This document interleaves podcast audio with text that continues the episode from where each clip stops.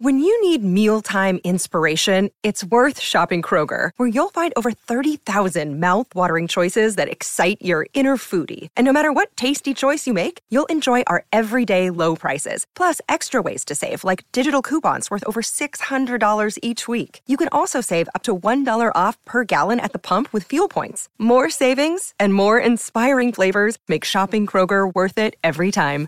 Kroger, fresh for everyone. Fuel restrictions apply. Good risings. I'm Marie Burns Holzer, and this is Spoonful of Spirituality. Happy Friday. The last few days, we've been discussing the cornerstone words and ideas of spooky season around the occult and mysticism. And today, we're going to cover another cornerstone of American fears, celebrated quite often in spooky season spiritualism. Spiritualism was a movement that started in the 1840s in America and Europe and had a grand resurgence in the 1920s. It started with the belief that the spirits of the dead exist and can communicate with the living, typically through mediums. This was a wildly popular movement that was primarily centered around women as the intermediaries between the spirit world and the land of the living. Given that this movement was started in predominantly Christian countries is important here, as women were not upheld as holy or divine intermediaries in these traditional faith practices. So it caused a lot of social turmoil and argument around women's place in spirituality in the West. Spiritualists, as they were called, looked to contact the dead on behalf of the living for everything from moral advice and spiritual guidance to attempting to suss out the very nature of God.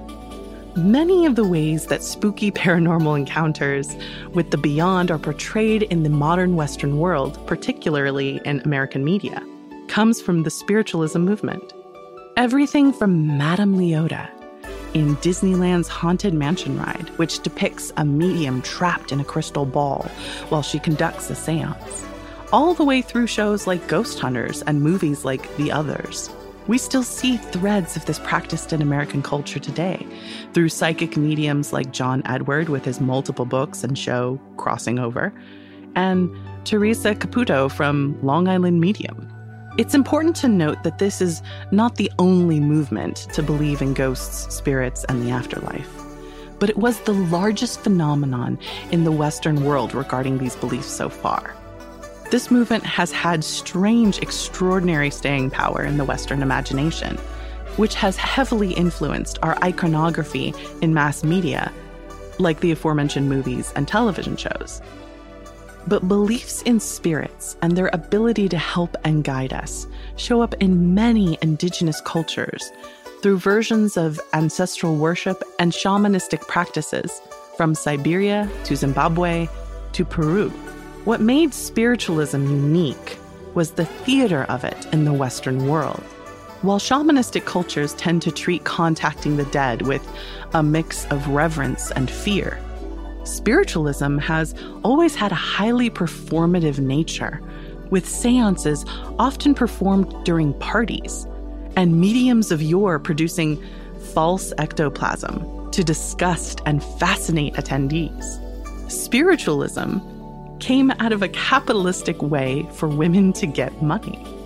And it grew in popularity because it made such a spectacle of itself. And hustlers in the community took the movement to the next level to one up each other for profit. True believers in this movement existed, however, and continue to exist, often yearning to connect with their loved ones on the other side. While I'm not sure what I believe regarding mediumship and spiritualists, I have always been fascinated by the practitioners and believers of spiritualism.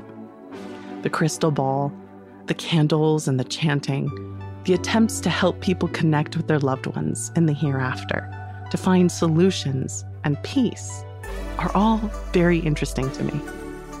And without them, we wouldn't have the Madame Leotas and Penny Dreadful style icons of women bringing people together in dim candlelight and taking charge of the spiritual messages in homes across the Western world. Personally, I think spooky season would be all the poorer without them.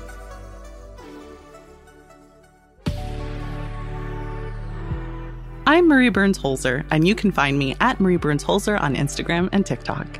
Thank you so much for listening to Good Risings today. If you enjoyed this podcast, please let us know by leaving a review. We love hearing from you. Now go be excellent to yourself and each other.